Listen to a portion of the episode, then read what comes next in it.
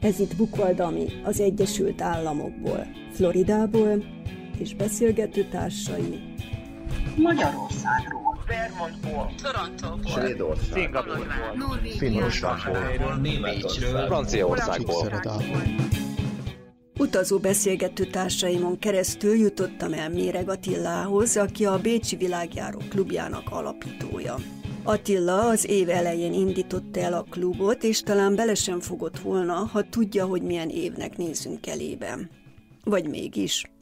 A Szó összehoz 86. felvételében Attila elmeséli, honnan származik, hogyan került Bécsbe, és hogyan lett diplomás ápolóból vállalkozó. Bejárjuk Európát, megfordulunk Új-Zélandon és az észak-amerikai kontinensen, de még Bőjte Csaba árvaházához is ellátogatunk.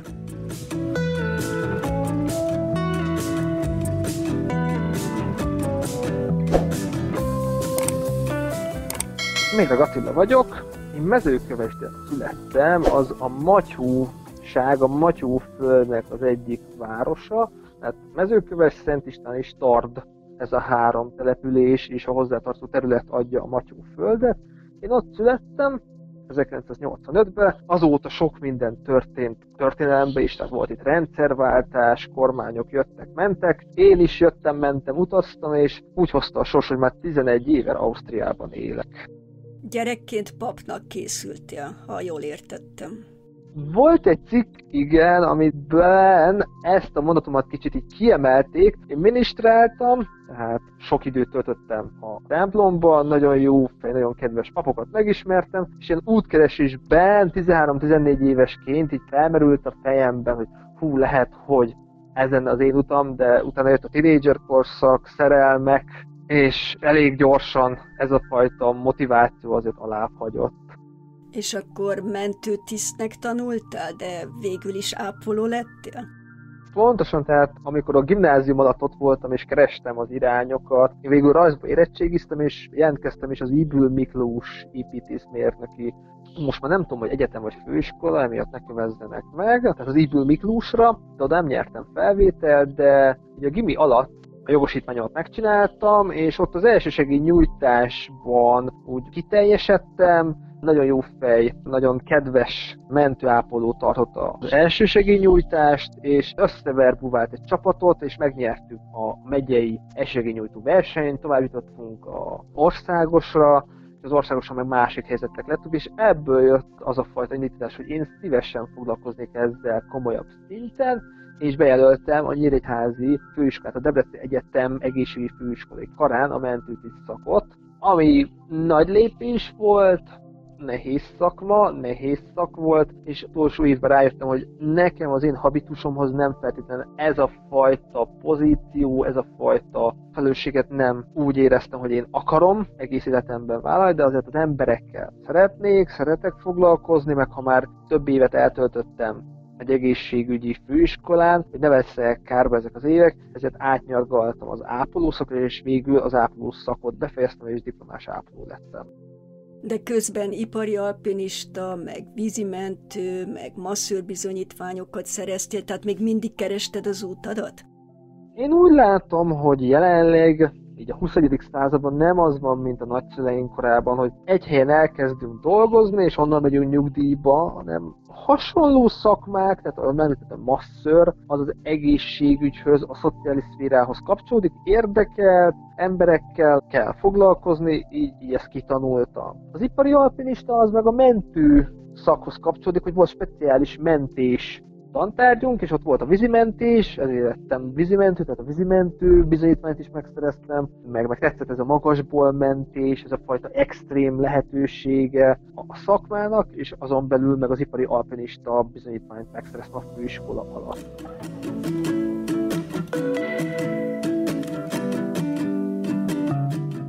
Ekkor már fontolgattad a külföldre költözést? Amikor megjött az abszolutóriumom, de még nem kaptam meg a diplomámat, mert nem volt nyelvvizsgám, és a nyelvvizsga felkészülés alatt jött az ötlet, ha már úgyis a németre nekifekszek, meg beleláttam azért a öt év alatt, amit a főiskola alatt töltöttem, a gyakorlatokban, hogy azért a magyar egészségügy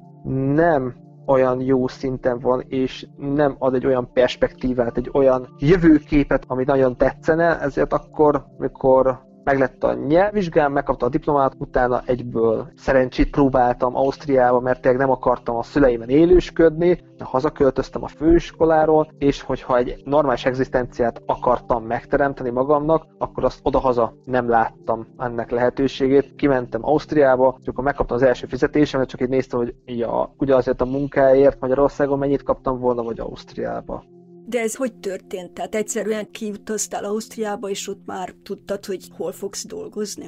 Én paralel kettő úton is elindultam. Az egyik út egy fejvadász cégen keresztül, akik relatíve segítettek pár információval, meg voltam is általuk egy állásinterjún, de ott végül valamiért nem feleltem meg. Erre már nem emlékszek, hogy miért nem. A másik út meg, amikor a nyelvvizsgára készültem, besegítettem a mezőközdi piacon, és találkoztam egy volt osztálytársamnak az anyukájával, és vele beszélgettük, hogy mi van velem, hogy vagyok, és ő mondta, hogy egy ismerősének az apukája, kint dolgozik ápolóként Ausztriában. És akkor szót-szót követett, felvettem vele a kapcsolatot, és mondta, hogy jó, beszélsz németül, meg van végzettséged, segítek neked. Kiutaztam hozzájuk, náluk laktam két hetet, nagyon segítettek, kaptam internetet, küldözgettem az önéletrajzokat, még autót is adtak, hogy el tudjak menni állásinterjúra. Voltam két-három állásinterjú ez a két hét alatt, mindenhol felvettek volna, és akkor a legszimpatikusabbnál leraktam a voksot, és akkor ott kezdtem el dolgozni. Ápolóként? Diplomás ápolóként, igen, igen, igen. És ha visszagondolok,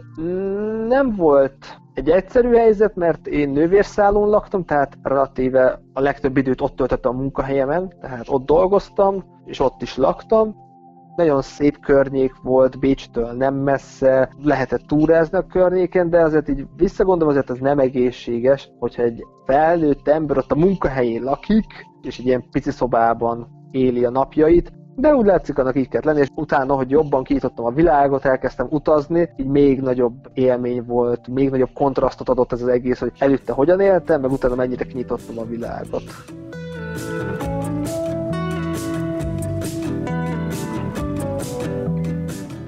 Azt írtad a blogodba, hogy az El Camino meghívott magához, tehát a Szent Jakab zarándokút. Ezt hogy kell értelmezni? én nagyon így a munkára fókuszáltam, nagyon sokat dolgoztam, nem nagyon tudtam nemet mondani, tehát ott laktam a munkahelyemen, és tudták, hogy ott vagyok, és ha valaki beteg lett, akkor ó, Attilának szóljunk, vagy az éjszakásnak kellett segítség, és akkor is bekopogott hozzá, Attila, gyere már segíteni, és sosem tudtam nemet mondani, és azután három év után éreztem, hogy kell váltás kell nyitni a világ fele, nem csak a munkáról szól az élet, Persze volt hobbim, színházzal foglalkoztam, sportoltam, volt párkapcsolatom, de ott abban a, a három év után, amikor elmentem a kaminóra, a kaminó előtt nagyon összejöttek a dolgok. Tehát egy egészségügyi problémától, párkapcsolati probléma, szakítottunk az akkori párommal, a munkámban se éreztem jól magamat, és akkor kellett egy ilyen, egy reboot, egy újraindítás, egy extrém kilépés a komfortzónából, ez most egy ilyen nagyon sikkes, nagyon szexi megfogalmazás, az emberek szeretek kilépni a komfortzónából, és néha tényleg ki kell lépni. Én előtte nem utazgattam, túrát sose csináltam, és akkor összepakoltam egy táskát, és 30 napra, a végül ottán 60 napig maradtam, mert önkénteskedtem is, meg plusz utakat is megcsináltam, nem volt meg a visszafele repjegyem, csak az odafele repjegyem, és nagyon nagy feltöltődés, nagyon nagy kaland, nagyon nagy kihívás volt, tehát élhetek ezekkel a szavakkal, mert ez mindig az, mert nagyon sokat kaptam az alatt az időszak alatt, meg utána is az utazások által, tehát akkor egy ilyen flowba belekerültem, egy gellert kaptam, mondhatni, hogy függő lettem, és nagyon sokat utazok azóta, és nagyon szeretek utazni. Előtte én gyerekként egy szegényebb, szerényebb családból jövök, mi nem utaztunk. A színháznak köszönhető, ahol bekerültem gimnáziumba, főiskolába, talán. Ott annak köszönhető, hogy az országon belül jártunk, meg eljutottam Erdélybe, eljutottam felvidékre, de úgy körülbelül ezen a területen mozogtam. A Kaminóról most mondhatnék rengeteg élményt, meg mi is ez a Kaminó, de például az egyik, amit kiemelnék, az egy világutazás, mert a Kaminóra rengetegféle fajta ember, náció, vallású, zarándok megy, és ott meg lehet ezeket ismerni, ezeket a karaktereket. Együtt lehet velük menni egy órát, két órát, este együtt főztök az arándokszálon, tehát ez egy világutazás, és nem kell hozzá elutazni, hanem a világ jön oda hozzád, mert egy nap lehet egy fél napot egy olaszszal sétálsz, zarándokolsz, túrázol, másnap lehet egy zsidó vallásúval, harmadnap lehet egy spanyollal, egy helyivel, negyedik nap lehet, hogy egy magyarral, vagy lehet, hogy ezekből összeáll egy csapat, és együtt mentek, vagy lehet, hogy egyedül akarsz lenni, át akarod gondolni a dolgaidat, hogy mit is keresel ott, van erre is mód, hogy egyedül zarándokol, tehát nem muszáj egy csoport menni, ez már tényleg az egyénen múlik, hogy ő most mit szeretne, hogy bandázni szeretne, ismerkedni, vegyülni, vagy inkább befele fordulni, és a saját útját járni, mindegyikre van lehetőség. Azt nyilatkoztad, hogy ezt az elvonulást bárki meg tudja csinálni, nem egy lehetetlen küldetés. Az igazi kihívás az, hogy amit az út során tapasztalsz és tanulsz, azt be tud építeni az életedbe. Neked ez sikerült? Minden nap egy kihívás. Tehát minden nap egy új lehetőség arra, hogy valamit elroncson az ember, rohanni kell a vonathoz, a munkába, a munkába megfelelni, ezt el kell intézni, azt el kell intézni, ennek kell válaszolni, ezt fel kell hívni, és néha meg kell állni, néha át kell gondolni, emberek vagyunk, nem vagyunk tökéletesek, Szóval ezt úgy tudom mondani, hogy minden nap egy új lehetőség, hogy valamit elrontsunk, de akár helyrehozzuk, vagy jól is csináljuk. Tehát ez benne van a pakliban, és, és ahogy fe, megkérdezted, feltetted, hogy tehát rengeteg minden tanul az ember a kaminó alatt is, meg persze az életében, hogy ezeket próbálni kell beintegrálni, próbálni kell nem elfelejteni ezeket a tanulságokat, ezeket az építőköveket, ezeket a puzzle darabokat, munka, munka, munka, munka, az embernek dolgoznia kell ezen, és ha foglalkozik vele, akkor még jobbá, még egységesebbé, még harmonikusabbá tud válni saját magával, a testével, a környezetével. Tehát ez a harmóniára, az egyensúlyra törekedni, ez mindennapi küzdés. Ezért szoktam emlegetni, egyik kedvenc idézetem a madástól, mondottam ember küzdés bízva bízzál, hogy küzdeni kell, az élet az egy ilyen sport, az egy ilyen játék, mindig fejlődni kell, mindig haladni kell a korral, mert ha ott leszek majd én is 70-80 évesen, hogyha meg akarom érteni majd remélem a már megszületett unokámat, akkor az nem lehet így elengedni, és, és foglalkozni kell a jelennel, foglalkozni kell a fiatalokkal, a fiatalsággal, mit miért csinálnak, mit miért szeretnek. Szóval nem lehet elengedni magunkat, dolgozni kell magunkon.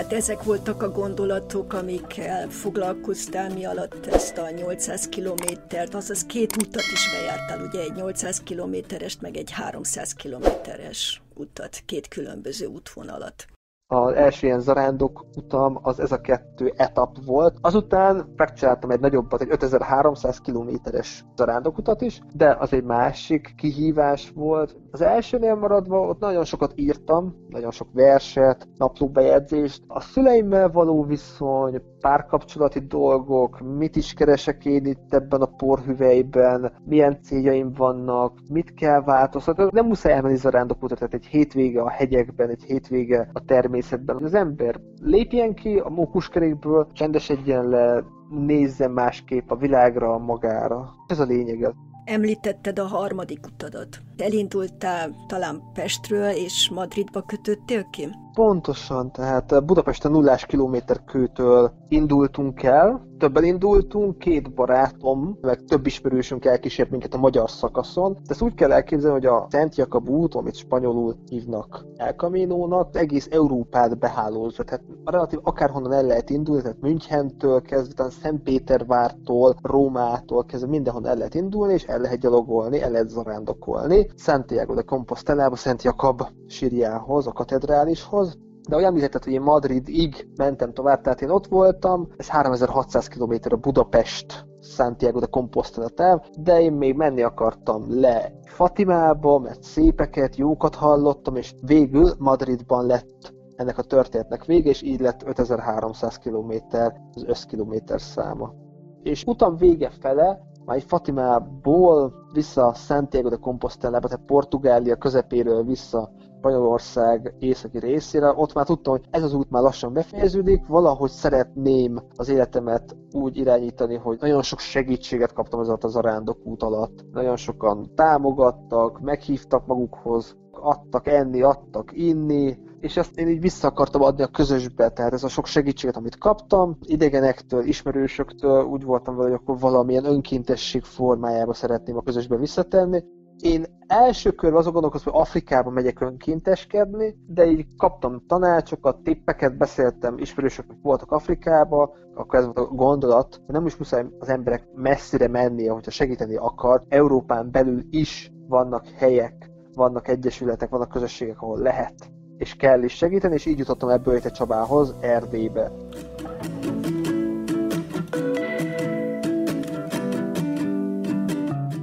Ezt az 5000 kilométert, amit gyalog tettél meg, ezt előre lebeszélted, hogy hol fogsz aludni, vagy ez teljesen véletlenszerű volt? Volt benne minden, de ha itt statisztikát akarnak nézni, akkor egy 70%-ban spontán sátrazás volt, tehát én vittem magammal a sátort, és így naplementével nyitottam a sátrat, mindig folyót próbáltam keresni, ahol tudtam magamnak főzni, tehát volt nálam ilyen camping set, volt nálam gázpalac, spiritus kocka, tehát tudtam vizet melegíteni, és akkor zacskós levesek, paszták voltak általában a menük, és reggel meg a nap felkelte jött, összecsomagoltam a sátrat, és mentem tovább. Tehát a legtöbb esetben sátrazás volt a természetben, és menet közben volt, hogy tegyük fel, tudta, hogy nem sokára beérek Grácsba, és akkor beírtam az Innsbrucki, Salzburgi magyarok Facebook csoportba, és volt, aki segített. Akkor még nem ismertem, nem hallottam a couchsurfről, a kanapé szörfölésről, azt Madridba próbáltam ki először. Jó lett volna, már korábban is tudok róla, mert lehet, hogy éltem volna ezzel lehetőséggel, de a későbbi utazásaim során nagyon izgalmas emberekkel sikerült megismerkednem a, a kanapé és a couchsurfnek köszönhetően, mert utána egy világkörüli utat is megcsináltam, stoppoltam Amerikába, voltam Kanadába, és nagyon-nagyon izgalmas személyiségek fogadtak be, de ez már egy későbbi életszakaszomban volt.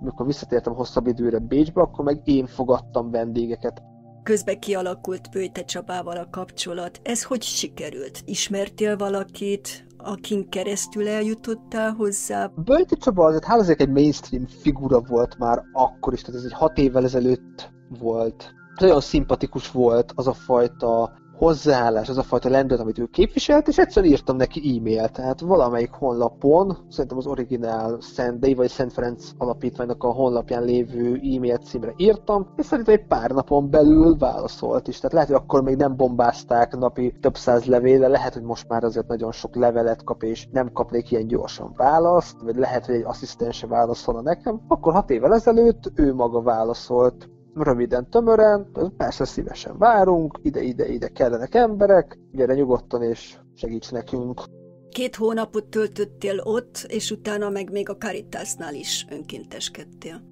Így van, két-három hónap volt a gyermek otthon, és utána a Caritashoz kerültem, és ebben így az az érdekes, hogy foglalkoztam a Böjte atyának az alapítványán belül gyerekekkel, Caritasnál meg időseknél, tehát segítség, segítség, de azért más az egész atmoszférája. Egy, egy gyerek zsivajjal betöltött háznak, vagy, vagy egy öregek otthonának, de mind a kettőt nagyon élveztem, és mind a kettő kihívás és szép emlék így visszagondolva nagyon élveztem, és nagyon szerettem Erdélybe lenni, és akkor felismerült, hogy nagyon szívesen le is telepednék Erdélyben, de úgy éreztem, hogy ez a szakasz, ez a önkintes periódus lezárult, és vissza kéne térni Bécsbe, és megint itt folytatni az életemet. Voltak itt gyökerek, kapcsolatok, barátok, és Bécs tény egy nagyon élhető város, vagy Ausztria egy élhető ország, lehetőségek vannak, és úgy láttam, hogy még szeretnék visszajönni, de attól függetlenül Erdélybe bármikor visszamennék, mert rengeteg csodahely van még Erdélybe, de végül itt Bécsbe telepettünk le a párommal, aki most már a jegyesem, és majd áprilisban, 2021-ben majd össze is kötjük az életünket.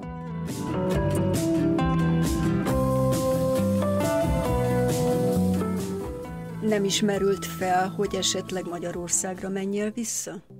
Amikor kijöttem Ausztriába, akkor a fejemben volt, hogy öt év. Tehát öt évig itt dolgozok szorgalmasan, gyűjtögetek, és akkor, amikor úgy érzem, eljön az a pillanat, akkor hazamegyek, építek egy házat, és akkor otthon fogok élni. Csak ebben az a, a csavar, ha fogalmazhatok így, hogy az ember kiköltözik, megismerkedik egy másik kultúrával, akár vegyük azt, hogy a tömegközlekedés milyen egy másik országban, milyen az egészségügy, milyen az emberek gondolkodása, habitusa. Tegyük fel, ha egy meleg pár sétál az utcán, itt Ausztriában, itt ezzel semmi baj sincsen. Magyarországon a tolerancia még nem tartott, és ezzel szoktam poénkodni, hogy nekem a főiskolán volt tolerancia tantárgyam, tehát én tanultam, hogy mi is az a tolerancia, és mivel jár, és nagyon sok ember nem tudja, hogy mit jelent ez a szó, de a szón kívül azért nagyon sok minden van mögötte, és lehetne, és kellene ezzel foglalkozni. De egy válaszolva a kérdésedről, hogy Ausztriában hogy lehet egy fizetésből tisztességesen élni, működik a rendszer, befizetem az adómat, és annak köszönhetően van rend, tisztaság, működő egészségügy, és ahogy teltek a hónapok, egy év eltelt, két év eltelt, és én fejlődtem, megszoktam azt, hogy egy működő társadalomban élek, és utána egy hazalátogatni, meglátogatni a barátokat, a rokonokat, az ismerősöket, az mindig egy ilyen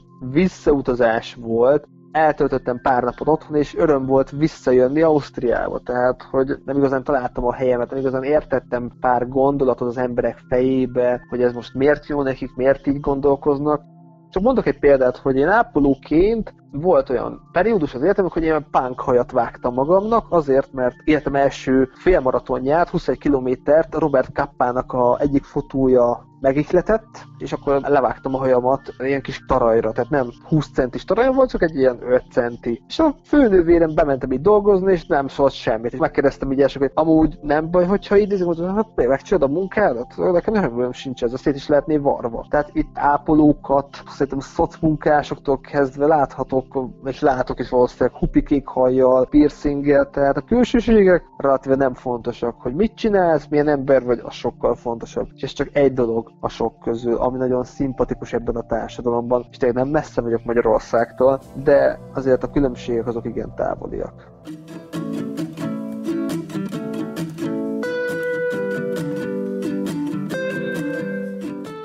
Ettől függetlenül a kalandoknak nem volt vége, mert utána egy világ körüli utazásra indultál el. Igen, mert hát utazni szeretek, és akkor nem volt párkapcsolatom, nem volt gyerkőcöm, szabadság lehetősége ott volt, és nekem egy nagyon jó barátom, akit Ausztriából ismerek, Új-Zélandra ment élni, mert neki egy ilyen gyerekkori álma volt, hogy Új-Zélandon éljen, és úgy voltam vele, hogy hm, meg kéne már látogatni Petit, és végül két hónapot együtt töltöttünk, Új-Zélandon sátraztunk, kocsiban aludtunk, bejártuk a szigetet, és együtt tovább mentünk Amerikába, de neki, amiatt neki mennie kellett tovább Magyarországra, én meg maradtam ott, és hát egy jó fél évet kalandoztam.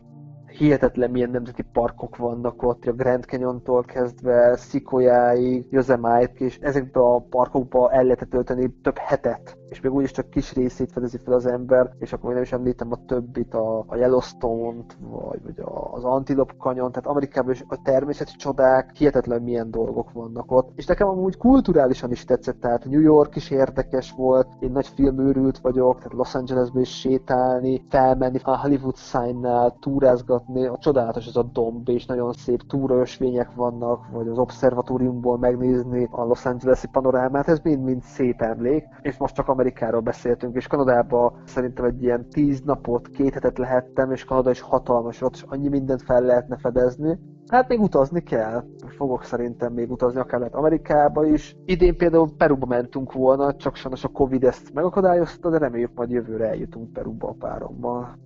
Azt nyilatkoztat, hogy nem találtál Ausztriánál jobb helyet. Tehát volt egy ilyen gondolat, hogy megnézzed, hogy esetleg valahova máshova telepedjél le? Ausztria itt van Európa közepébe, Európa egy nagyon izgalmas, nagyon jó, nagyon szép kontinens. Én szeretem az itteni kultúrát, az itteni atmoszférát, de ha az a kérdés, én bárhol szívesen élek. Tehát, hogy a páromnak lenne olyan lehetősége, olyan munkát kapna karriere szempontjából megérni valamerre költözni, én szívesen mennék vele, tehát nem vagyok ide láncolva, ide kötve, de jelenleg jól érezzük magunkat Ausztriába, ha a sors, az életnevezetű forgatókönyvíró azt mondaná, hogy nekünk ki kell próbálni ilyen Oroszországba élni, hát akkor mehetünk a mostani modern lehetőségnek köszönhetően azért nincsenek távolságok, és akár minket is meglátogathatnak a rokonaink, vagy mi is bármikor azért tudunk hazalátogatni, tehát hogyha az ember bárhol él a Földön, azért ezek áthidalható dolgok, és mindenhol azért lehet munkát találni, minden meg lehet szokni,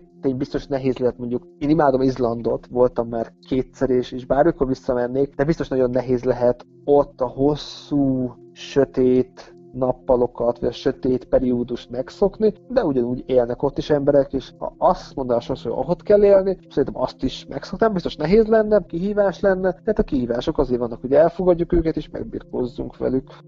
Munkahelyeden visszavártak, vagy új helyet kellett keresned? A új munkahelyet kerestem, és éreztem, hogy az egészségügyben pihentetném ezt a fajta szakterületet. Utána a masször tanfolyamot megcsináltam, tehát masszörködtem is, de azóta hosszabb ideig ápolóként nem dolgoztam. Néha gondolkodok rajta, hogy jó lenne, mondjuk egy ilyen negyedállásban, félállásban, de tényleg teljes állásban, hétvégén, éjszakai műszakok és társak, az úgy nem egyik porcikám se kívánja, de azért a szociális oldalam azért néha beszokott kopogtatni, hogy, jó lenne emberekkel foglalkozni, meg segíteni, meg mégis ez a fő végzettségem. Amikor visszajöttem, akkor a bicajfutárkodás fele kacsingattam, és most is az a fő civil foglalkozás, hogy mellette programokat szervezek, utazás témában, meg a YouTube csatornámat üzemeltetem, de a fő bevételi forrásom az a bicajfutárkodás, hogy heti 40 órában ételt, pizzát, pasztát, sushit szállítok ki az embereknek itt Bécsben.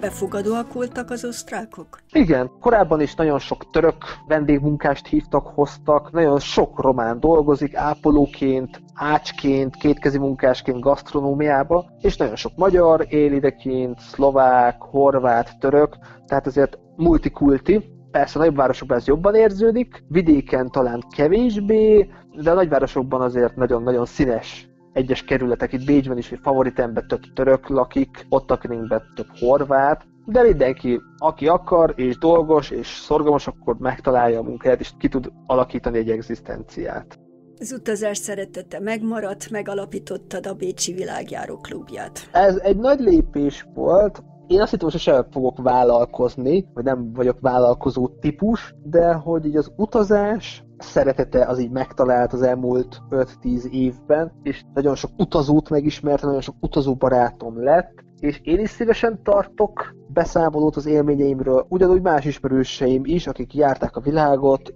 ez egy ilyen kis közösség, egy ilyen kis komuna, akik ismerik egymást, és ha van rá mód, van egy szervezet, van egy programsorozat, akár az én programsorozatom, vagy akár a Járatlan Utak Fesztivál, vagy Magyarországon is azért vannak egyesületek, vannak közösségek, akik szerveznek előadásokat, akár karitatív, akár tényleg utazó témában, tájékoztatás, ismeretterjesztés szempontjából, így ilyen szempontból úgy éreztem, hogy van létjogosultság a Bécsben is, a bécsi közösségnek ilyen tematikában előadásokat szervezni idén 2020-ban indítottam el a vállalkozásomat, ezt a fajta sorozatot. Januárban senki se gondolta volna, hogy milyen évünk lesz, és nagyon nagy lendülettel, jó élményekkel, jó feedbackekkel indult ez, csak hát jöttek a szigorítások, jöttek a karanténok, maradj otthon, de reméljük majd, amikor visszaáll a normalitás, akkor majd mi is ugyanúgy tudjuk folytatni, szépen fejlődgetni, minél több emberhez eljutni, akár majd minél nagyobb rendezvényeket szervezni, meg én idővel szeretnék majd angolul, meg németül is majd előadásokat tartani, tehát most ezek az előadások úgy néznek ki, hogy egy este két előadó van, két előadó 50-50 percben mesél, adját az információt, az adott témájában, köztük egy 15 perces szünet magyarul, magyar közönségnek. De hogy én itt élek Bécsben, egy kétmilliós fővárosban, ahol egy nagyon sokféle fajta nemzetiség van, akkor nem muszáj csak magyarokra, a magyar közönségre lekorlátozódni, hanem idővel majd szeretnék, hogyha úgy fejlődik az egész angolul, meg németül is majd előadásokat tartani, mert az előadóim nagyon jól beszélnek angolul, így ne csak a magyarokat tudjuk megszólítani, ne csak magyaroknak tudjunk itt Ausztriában, Bécsben előadást tartani, hanem más nemzetiségűeknek is.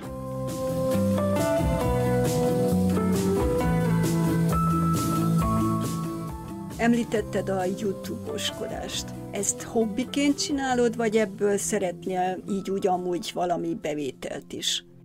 Én amíg nem indítottam el a világjáró klubját, addig a social médiára, mint civil, mint normál felhasználó gondoltam, és a Youtube-ra is csak poénból, csak egy mementóként raktam föl videókat, vágtam meg videókat a korábbi utazásaimból. Amikor elindítottam a világjáró klubját, akkor láttam, hogy szükség van a social médiára, hogy az ember meg akarja szólítani a leendő nézőit, szeretné, hogyha valamilyen rendezvényt szervez, csinál, eljusson a híre annak, hogy minél többen eljöjjenek, és hogy megszólítsam, eljussak az emberekhez, a social media az egyik legjobb lehetőség, és akkor elkezdtem kitanulni menet közben az Instagramnak a fortéjait, a YouTube-nak a fortéjait, most már egy hónapja elmondhatom, hogy már TikTokon is vagyok, de nem kell megijedni, nem énekelek, meg nem táncolok. Ugyanúgy utazós témában egyperces, rövid sketcheket, videókat rakok fel, hogy jelenleg itt vagyok Salzburgban, vagy itt vagyok egy vízesésnél,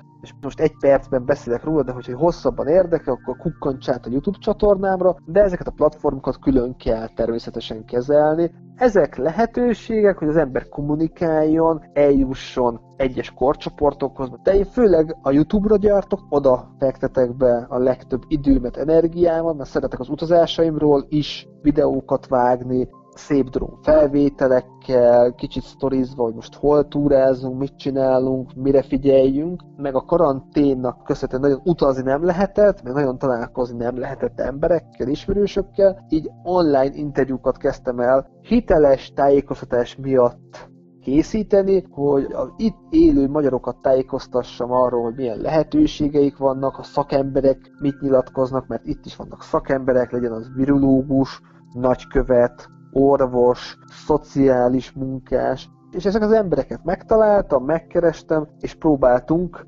izgalmas, érdekes, színes műsort összerakni, és az elmúlt hat hónapban minden nap készült egy, egy interjú, akár hosszabban, mondjuk a, a Collegium Hungaricumnak, az itt egy magyar intézetnek a volt igazgatójával beszélgettünk, ő történész, kutató, a járványokról az elmúlt 100-200 évben lévő kolera járványtól kezdve több mindenről, az egy hosszabb, egy nagyobb légvételű műsor, volt a klímatémák is, a klimatizált utcák, fásítás, hogy minél több fa legyen, a betont elnyomják, ez is állandóan téma, és mindig próbálok aktuálisan, ami fontos, ami releváns, tegyük fel egy új vonattárság belépett a piacra, akkor arról készítettem egy turisztikai szakemberrel interjút, vagy most aktuális ez a határzár, akkor határzárról készítettem interjúkat, miért kellett, miért nehezítik meg az életünket, ott voltam a demonstráción. Szóval próbálom színesre szerkeszteni a tartalmat, vannak utazások, vannak helyzetjelentések, és vannak interjúk a Youtube-on.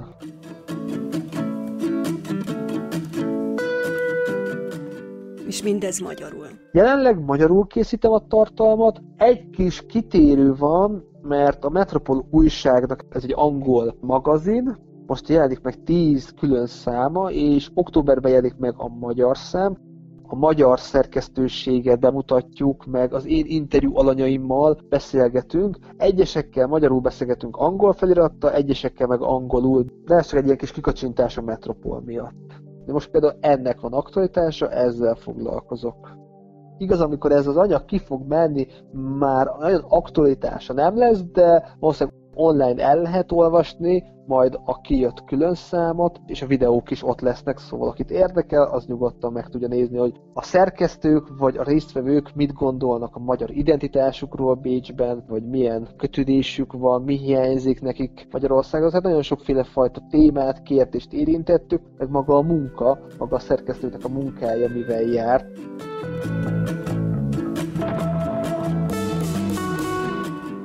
Attila, ez rengeteg munka van, aki segítsen neked, vagy ezt mind egyedül csinálod? Van egy nagyon kedves és türelmes mennyasszonyom, tehát a háttérország az megvan, és ő nagyon-nagyon sokat segít, olyan szempontból, hogy hagy tevékenykedni, tehát én a civil munkám mellett azért keveset alszok, és sokat ülök a gép előtt, ő ezt így megért, és most egy kéthetes nyaralás alatt is azért a telefonomra gyakran ráránéztem, válaszoltam e-mailekre, előadást szerveztem, posztoltam, és tény, hogy egy nyaralás alatt jó lenne, meg le is lehetne, meg le is kéne tenni a telefont, és csak a pihenésre, a relaxálásra, a láblogatásra, vagy a természetre kellett volna figyelni, ezt aláírom, de hogy most elindítottam a vállalkozásomat, és a vállalkozói útra terelődtem, így azért nem lehet passzívvá válni, és akár az interjúknak a leszervezése, az is levelezés, időpont egyeztetés, információcsere, vagy maga tényleg a felvételek, ezek időt igényelnek, meg az utómunka is,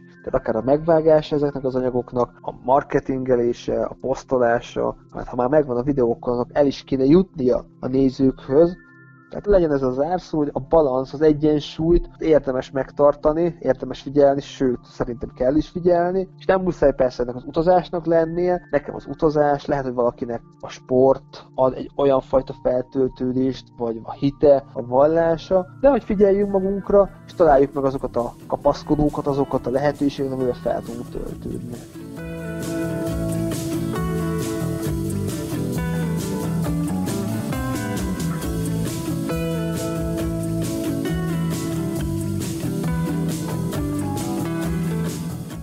Ha valakinek bármilyen hozzászólása volna témáinkhoz, vagy egy új témát szeretne felhozni, esetlegesen szeretne részt venni beszélgetéseinkben, értesíthet bennünket a szó összehoz, ékezet nélkül is egyben, kukac, gmail.com e-mail címen. Köszönöm szépen, hogy velünk tartottatok, találkozzunk holnap is, vigyázzatok magatokra, legyetek jók, ha tudtok, sziasztok!